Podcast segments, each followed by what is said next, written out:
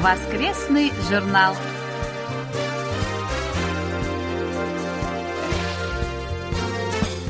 Дорогие друзья, в эфире очередной выпуск воскресной программы Всемирного радио КБС. В студии Анна Витенко и Валерий Суриков. За режиссерским пультом Настя.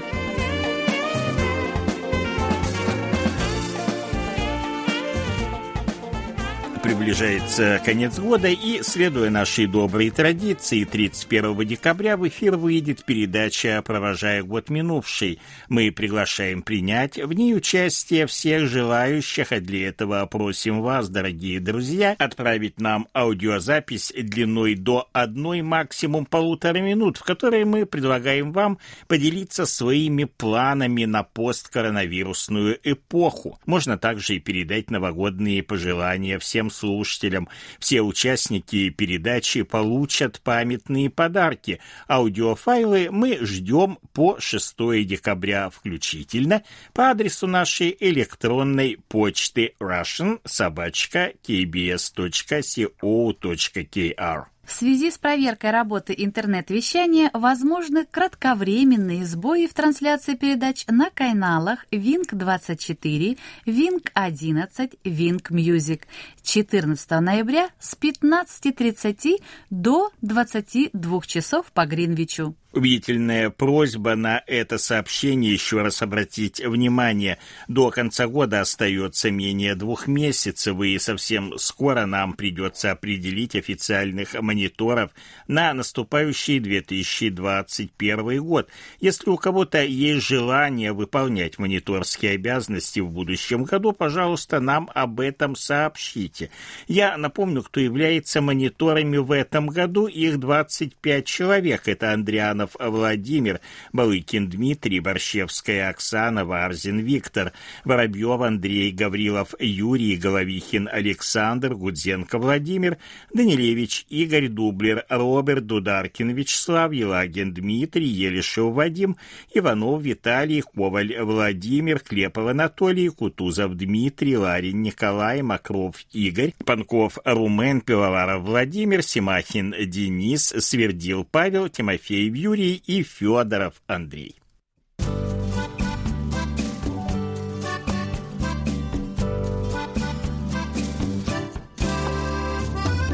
Почта недели.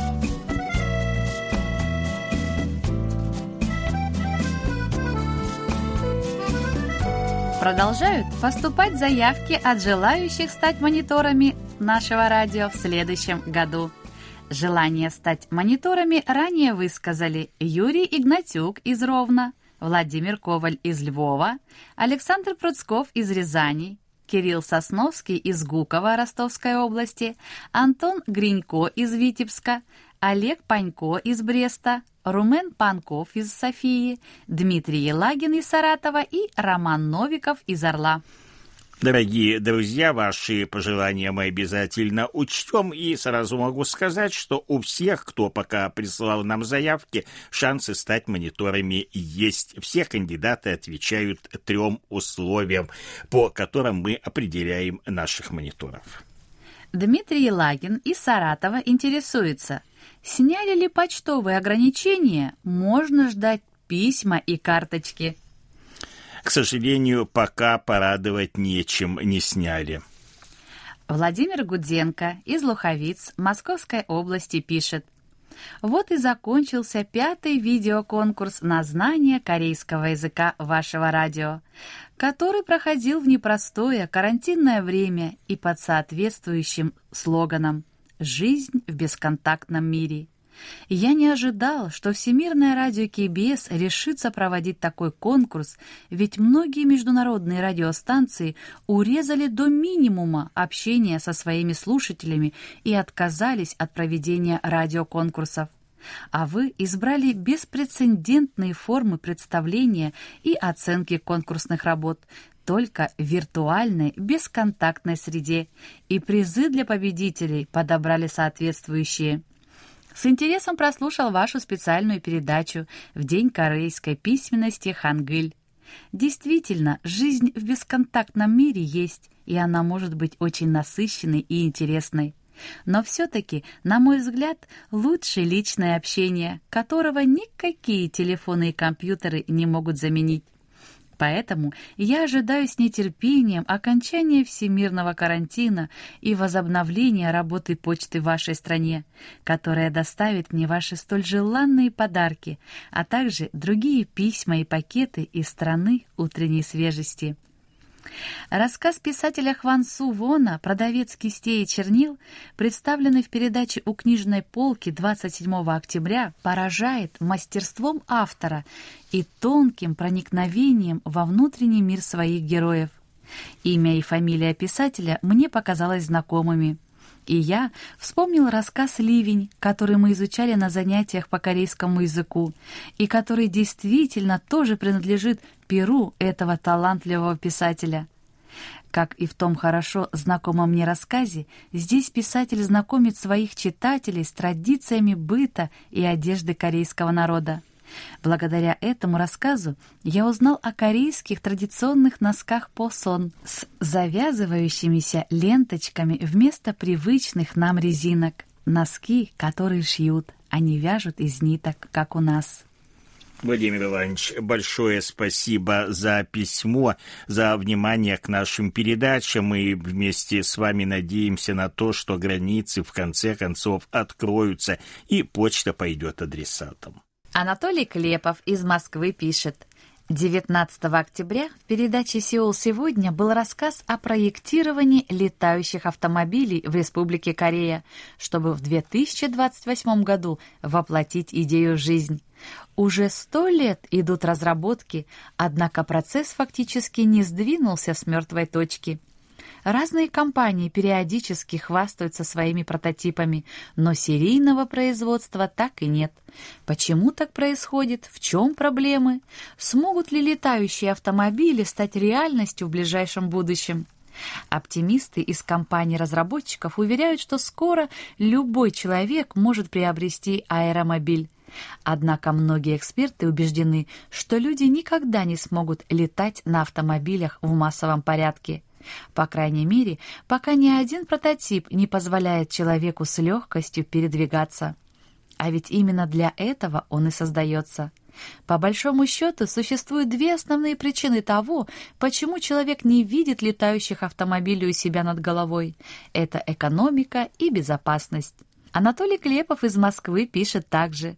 22 октября в программе «Сеул сегодня» была тема о сахарном диабете – много интересного, но, я думаю, в цифрах статистика ошибается. И диабет очень у многих, только об этом мало кто знает. Я сам не знал, что эта болезнь есть и у меня, так как она практически не оказывала влияния на мои вкусы к еде, и я чувствую себя нормально. Я узнал о болезни случайно, когда пошел выписывать себе новые очки, и врач направил меня на анализы. Так у меня взяли кровь из вены и установили, что я болен сахарным диабетом. Диабет – это не смертельно, но, конечно, есть некоторые ограничения. Перестал пить чай с сахаром и узнал вкус чая. Перестал есть шоколад, конфеты, варенье, джемы и многое другое, сделанное на сахаре. Но в конечном итоге я понял, что можно всего есть понемногу вкусного и жить нормально. Если анализы кровь на сахар сделать каждому, то количество больных диабетом было бы во много раз больше. Желаю всем здоровья и спасибо за интересную тему. Анатолий, а вам большое спасибо за письмо, за отзывы о программе «Сеул сегодня». Мы рады, что она вам нравится, и темы, которые в ней звучат, вас увлекают. А вот что касается диабета, то вот письмо ваше прочитал и тут же себя вспомнил. Та же ситуация и у меня ровно год назад диабет обнаружился совершенно случайно во время ежегодной плановой диспансеризации. Ну, лекарства лекарство, такая вот легкая диета неизнуряющая, и все относительно нормально. Анатолий Клепов пишет также. 30 октября в программе «Сеул сегодня» было интересное сообщение о видеоконференции семинаре «Южная Корея. Россия» по вопросу «Сфера использования водорода». Водород все больше применяется в автомобилях в качестве топлива. И здесь взаимодействие двух стран в этом вопросе, а также постройки заправок для развития транспорта на водороде с каждым годом все больше интересует государство, так как это связано с экологией. Спасибо за интересный рассказ. В тот же день был рассказ об искусственном интеллекте, который все больше входит в нашу жизнь, и разработки ученых из Южной Кореи, когда робот сам будет начинать разговор с человеком в доме. Интересно. В России есть подобная программа «Алиса», которая должна помогать человеку по многим вопросам. Но я лично отношусь к этому отрицательно, так как это все создается для контроля над человеком. Когда вы сидите перед компьютером, и Алиса начинает вмешиваться, это для меня неприемлемо. И я в последнее время отключаю камеру и микрофон, чтобы отключить наблюдение программы за моим окружением. Ведь это практически слежка — и никто не знает, куда идут данные обо мне и моем окружении. Я лично не готов к этому. Но за тему передачи спасибо. Анатолий, еще раз вам спасибо за ваши письма, за то, что делитесь с нами своими мнениями о передачах. Что касается искусственного интеллекта, то да, вы правы. Много вопросов есть к нему в плане личной безопасности. Борис Мазуров из Рошаля Московской области пишет. Хочу откликнуться на просьбу ведущих рубрики «Живя в Корее» и поделиться своим опытом горных походов, так как я имею хоть и небольшой, но опыт таких походов и на Кавказе, и в Гималаях, и в Корее. Могу сравнивать. Походы в горы в Корее, которые я для себя окрестил корейским стилем, это почти всегда однодневные выходы в горы по заранее проложенным дорожкам в парках. И даже если выезд длится несколько дней, ночуют все в стационарных гостиницах или кемпингах. Такая же практика широко развита в Европе и в Непале. В России же из-за удаленности горных районов, за исключением Черноморского побережья, Выезд в горы чаще всего – это многодневное мероприятие, и из-за неразвитой инфраструктуры оно еще и в той или иной степени автономное, с проживанием полностью или частично в палатках. Походы в горы по-корейски – это зачастую просто выезды на пикник, главной целью которых является не общение с природой, а нагулять аппетит и вкусно поесть на свежем воздухе в хорошей компании. Борис, большое вам спасибо за письмо, за то, что поделились опытом горных прогулок в Корее и сравнили две наши страны в этом плане. А сейчас пришло время нашей рубрики «Вы в эфире». Уступаем место в студии ведущему Алексею Киму, который побеседует с нашим очередным гостем.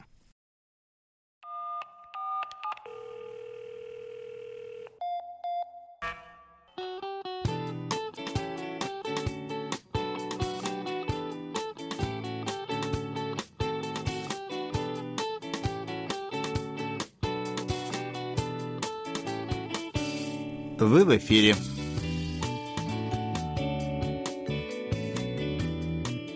На волнах Всемирного радио КБС рубрика «Вы в эфире». У микрофона ее ведущий Алексей.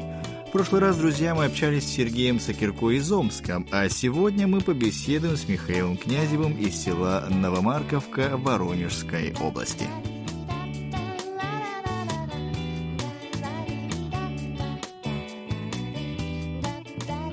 Итак, давайте начнем. Да. Алло, Михаил? Да. Ну как, вы готовы?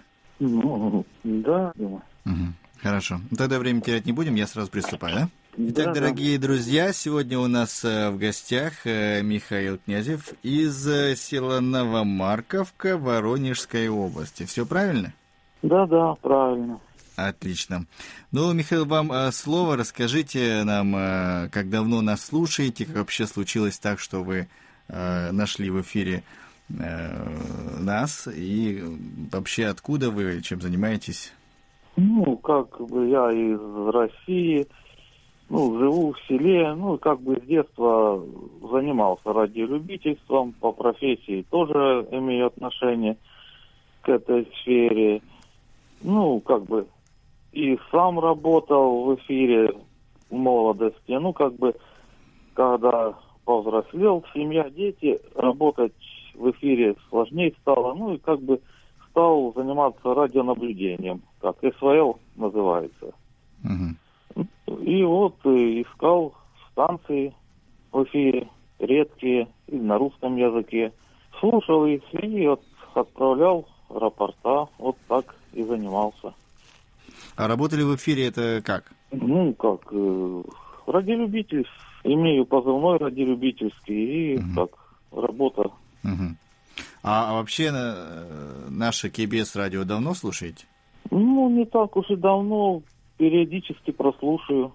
Как бы был перерыв у меня Мгм. в занятии радио. Мгм. Ну, как бы вот недавно свободное время появилось и возобновил потихоньку.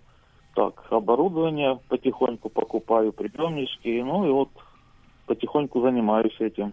Мгм, понятно. Получается, радиолюбительство, как у многих наших слушателей, да, это у вас с самого детства любимое хобби.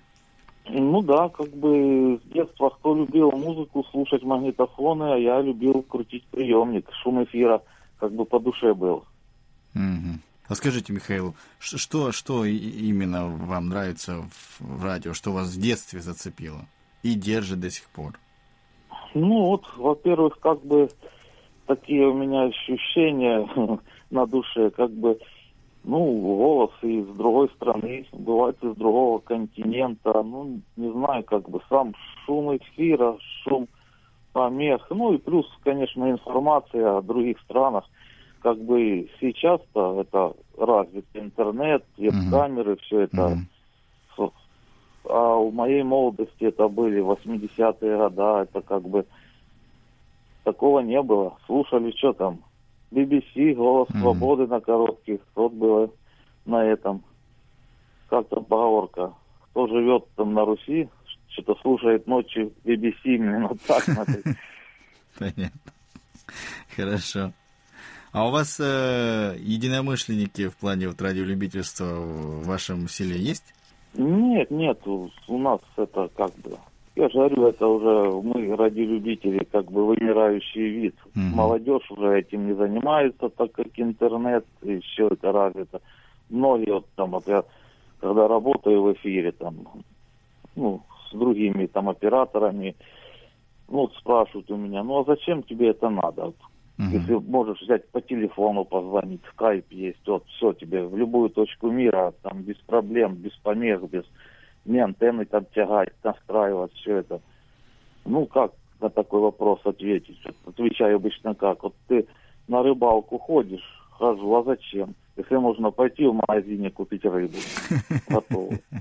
Ну, так, Хороший так и здесь. Да, да. Мгм. Интересно, хорошо. А у вас, э, вы говорите, э, специальность тоже с радио связана? Да, я по профессии, по основной техник по ремонту и обслуживанию бытовой радиоэлектронной аппаратуры. М.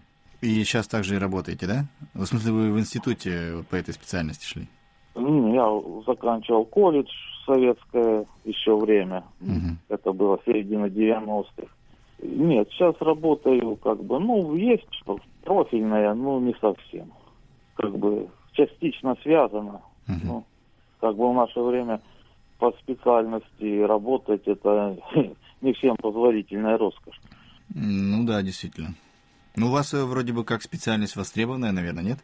Ну, как это, как сказать, может, как хобби или как-то, ну, что там, кому-то отремонтировать попросят, что там соседи, ну, вот Мгм. так где-то. Ну, тем более я живу, живу в сельской местности Мгм. на данный момент, здесь как-то.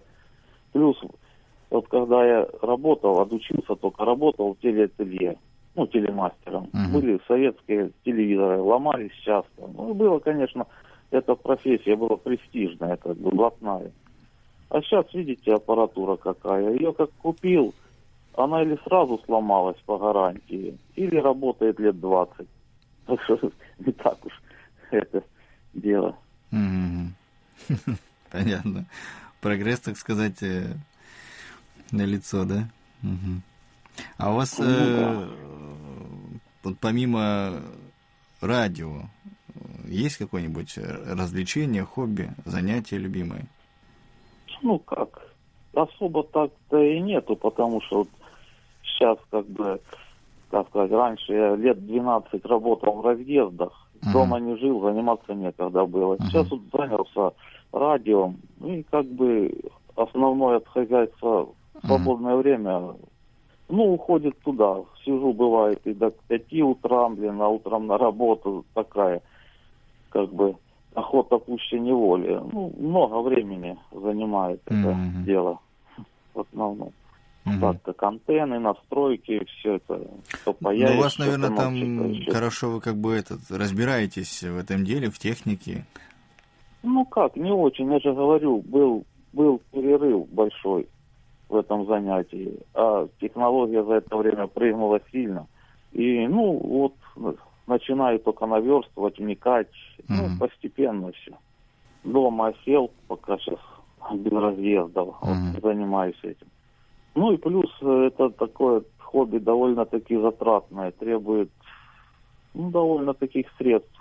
Если все по высшему уровню, то довольно-таки прилично. Взять тот же приемник всеволновый, более-менее какой-нибудь, он стоит уже довольно для сельской местности денег хороших. А трансивер, если купить, то, то это вообще уже Mm-hmm. Даже вот самый старенький, какой, лет 25, которому стоит около 20 тысяч, примерно так, нормальный. Ну, недешево. Действительно. Ну, да, дорогое это хобби. Плюс, mm-hmm. если еще антенны хорошие делать, всякие настроечные приборы, то довольно-таки жена бывает не в восторге, блин. Ясно. Расскажите пару, э, в паре слов вот о вашем селе, вообще, где же, о месте, где вы живете. Природа, да, наверное, хорошая? Ну, ну как, природа, или как она, полустепь, потому что это юг Воронежской области, от Воронежа 300 километров на юг, ближе к Ростову. Граница, у нас граница с Украиной.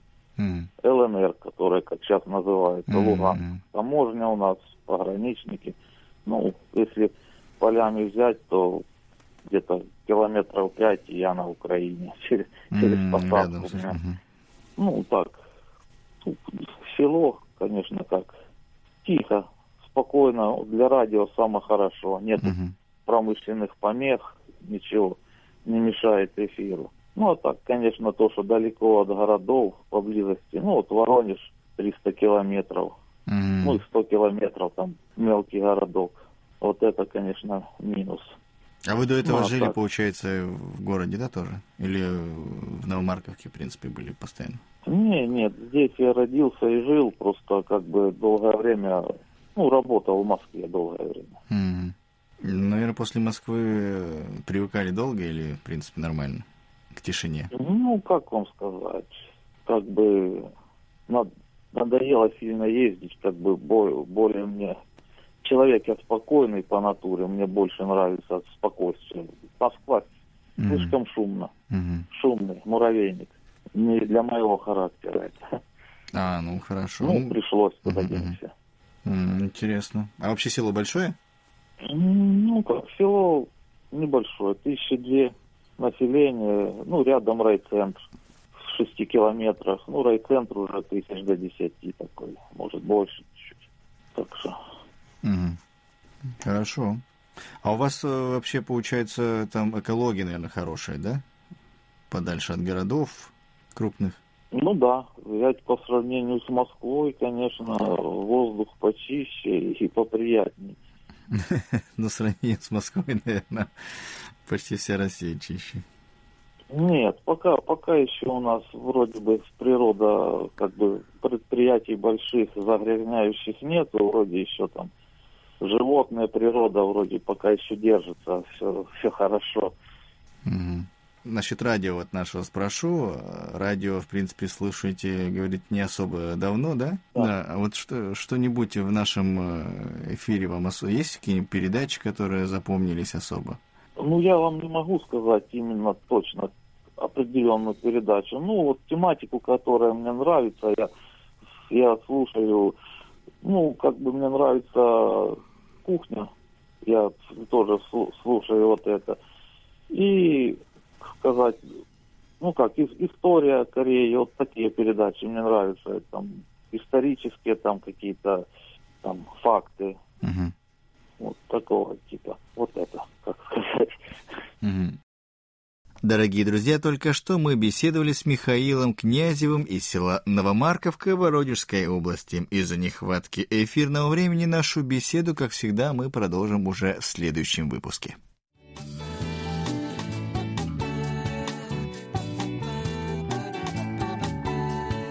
Наш очередной выпуск рубрики «Вы в эфире» подошел к концу. Сегодня мы стали еще чуточку ближе. У микрофона был я, Алексей, за режиссерским пультом Аня. До следующей встречи, друзья. Пока-пока.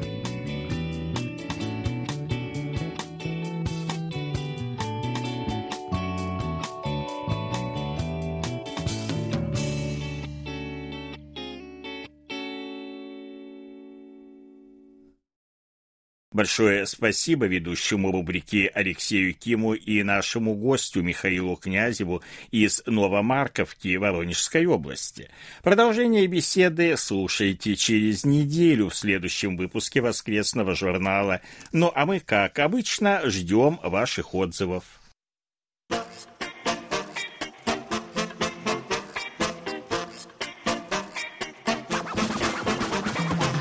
Вопросы и ответы.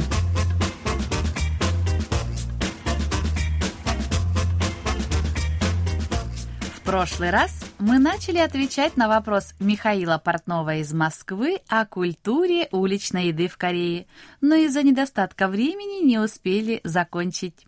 Уличная еда стала неотъемлемой частью корейской культуры, но, тем не менее, есть ряд проблем, которые с ней связаны. Начнем с того, что продажа еды на улицах, за исключением специально отведенных для этого зон, законом запрещена. Но, к сожалению, многие хозяева таких палаток были вынуждены приступить закон, поскольку продажа уличной еды является для них единственным источником дохода. Естественным образом, власти не могли полностью решить данную проблему, к примеру, снеся все уличные палатки. На это просто не хватило бы административного ресурса. Единственным выходом из ситуации стал поиск определенного консенсуса, и в результате с прошлого года в Сеуле начала работу разрешительная система уличных лавок. Ее основная цель заключается в обеспечении прав жителей города на передвижение по улицам и предоставление прав хозяевам уличных палаток на легализацию доходов. При соблюдении определенных условий местные власти выдают разрешение на продажу уличной еды. Хозяевам остается лишь вносить плату за используемый дорожный участок и соблюдать установленные правила. В настоящее время такая система действует в пяти муниципальных округах Сеула – Йонден-Погу, Кванак Чонку, Чонногу, Чоннангу и Тондемунгу. В ближайшее время планируется расширить рамки данного проекта, и таким образом власти Сеула фактически решили проблему, связанную с нарушением дорожного и налогового законодательств. Заметный прогресс был достигнут в сфере соблюдения санитарно-эпидемиологических норм. В 2007 году Управление по вопросам безопасности пищевых продуктов и лекарственных средств проверила работу 343 уличных палаток в Сеуле.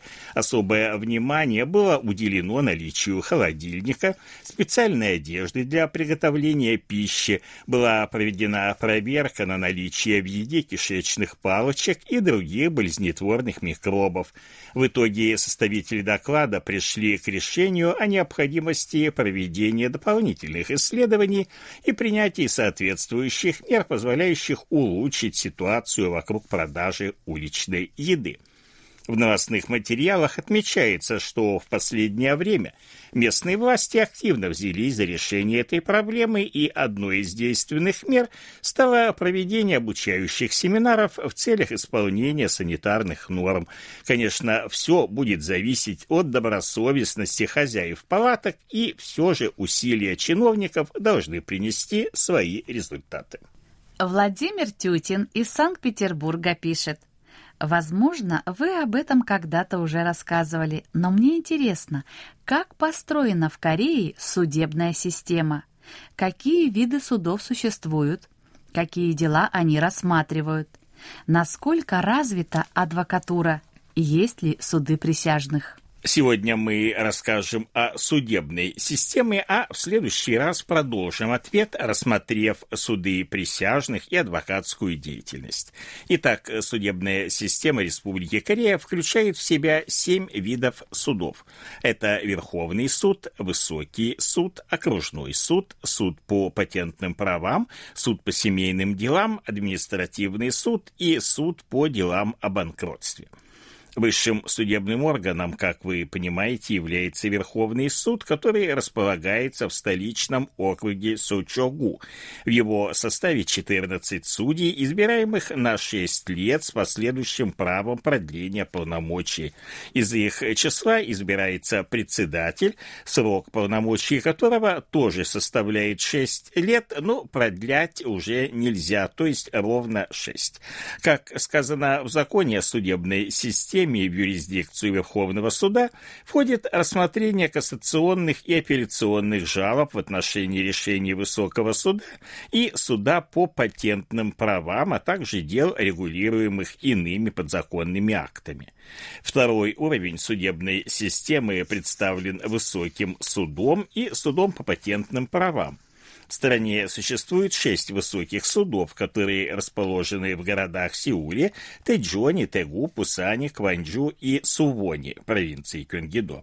И их основная деятельность связана с рассмотрением апелляционных жалоб на решение судов первой инстанции. Каждый из этих судов состоит из коллегий по административным и уголовным делам, а также специальной коллегии. Председатели коллегии избираются на 7 лет, обычные судьи на 5. Суд по патентным правам обычно рассматривает иски, которые связаны с защитой интеллектуальной собственности и решениями Корейского патентного управления. В настоящее время суд по патентным правам находится в городе Тайджоне.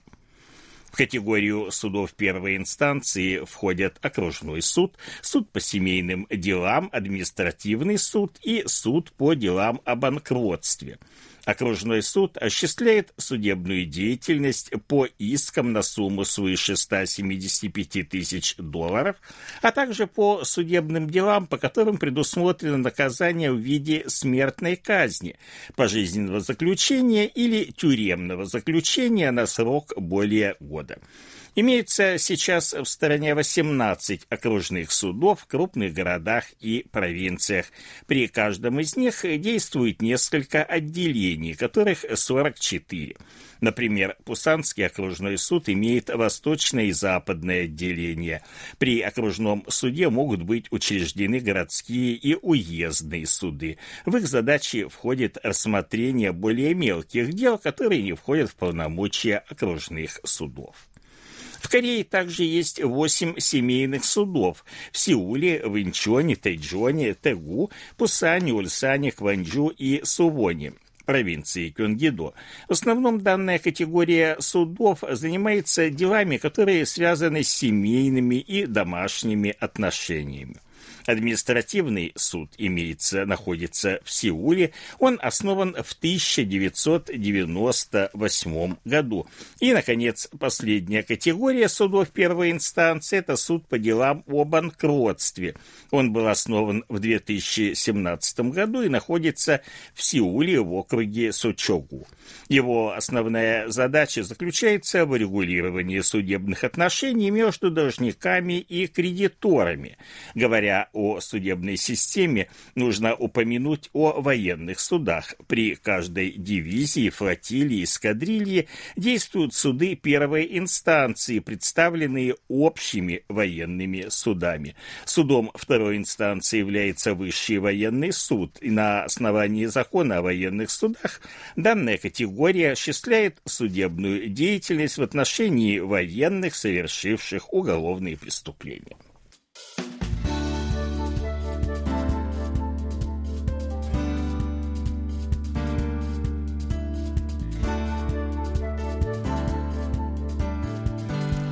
Спасибо за ваши рапорты.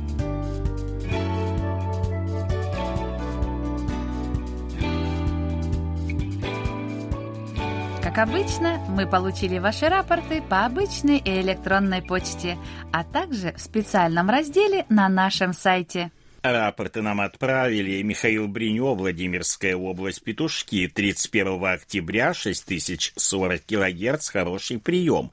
Виктор Варзин, Ленинградская область, Коммунар, 26 и 28 октября, 6040 кГц, хороший прием, 25 средний. Владимир Гудзенко, Московская область, Луховицы, 8, 11, с 13 по 18, 21, 23 и 24 4 октября 9820 килогерц, хороший прием, 27 и 28 6040 килогерц, тоже хороший прием. Юрий Гаврилов, Таджикистан, Тарсунзаде, 3 ноября 9645 килогерц, хороший прием, 1 и 2 ноября прием средний. Василий Гуляев, Астрахань, 1 ноября 6040 килогерц, средний прием, Вячеслав Дударкин, Пушкин, Харьков, 2 и 3 ноября, 6040 кГц, плохой прием, 31 октября, 1 и 5 ноября приема не было. Вадим Елишев, Омск, 31 октября и с 1 по 5 ноября, 9645 кГц, приема не было. Александр Янза, Гродненская область, Лида, 30 и 31 октября и по 3 ноября, 6040 кГц, хороший прием. Виталий Иванов, Ярославская область, Рыбинск, с 19 с 23 по 24 октября 9820 килогерц, 25, 28, 31 октября, 3 ноября 6040 килогерц, хороший прием. С 19 по 23, 25 и 31 октября 9645 килогерц, хороший прием. Юрий Игнатюк, ровно 30 октября, плохой прием. Анатолий Клепов, Москва, с 26 октября по 1 ноября, 6040 кГц, хороший прием. Александр Козленко, Днепропетровская область, широкая, с 29 октября по 3 ноября, 6040 кГц, хороший прием. Николай Ларин, Московская область, Жаворонки, с 29 октября по 3 ноября, 6040 килогерц, хороший прием. Роман Новиков, Орел, 1 ноября, 6040 килогерц, хороший прием. Румен Панков, Болгария, София, 4 и 5 ноября, 6040 и 9645 килогерц, плохой прием. Владимир Пивоваров, Киевская область, Бойерка, с 21 по 23 октября, 9820 килогерц, хороший прием. 24 октября, средний средний с 25 октября по 4 ноября 6040 кГц, хороший прием с 21 по 25 октября и 1 ноября 9645 кГц, плохой прием. Александр Пруцков, Рязань, с 26 октября по 1 ноября, 6040 кГц, хороший прием. Андрей Романенко, Московская область, железнодорожный, 28 и 31 октября, а также 1 ноября, 6040 кГц, хороший прием. 29 и 30 октября, средний. 2 и 3 ноября, хороший прием до 40 минуты, затем почти нет слышимости. Денис Симай, Малахин, Воронеж, 31 октября и 3 ноября 6040 кГц, хороший прием, 29 октября, 1, 4 и 5 ноября средний, 30 октября и 2 ноября плохой прием. И Андрей Федоров, Санкт-Петербург, с 29 октября по 4 ноября 6040 кГц, хороший прием, 28 октября средний. Это все, что мы сегодня успели вам рассказать. Как всегда, ждем ваших писем с отзывами о передачах, а также вопросов, на которые мы обязательно ответим. Happy birthday.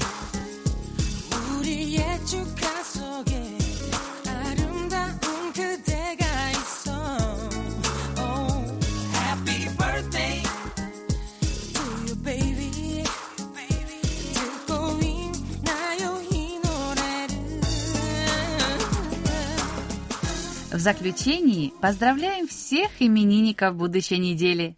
Желаем вам, чтобы каждый день вашей жизни был наполнен оптимизмом, свежими идеями и интересными встречами. Пусть у всех вас будет отменное здоровье и бодрое настроение. Пусть каждое утро встречает вас яркими солнечными лучами и улыбками близких людей.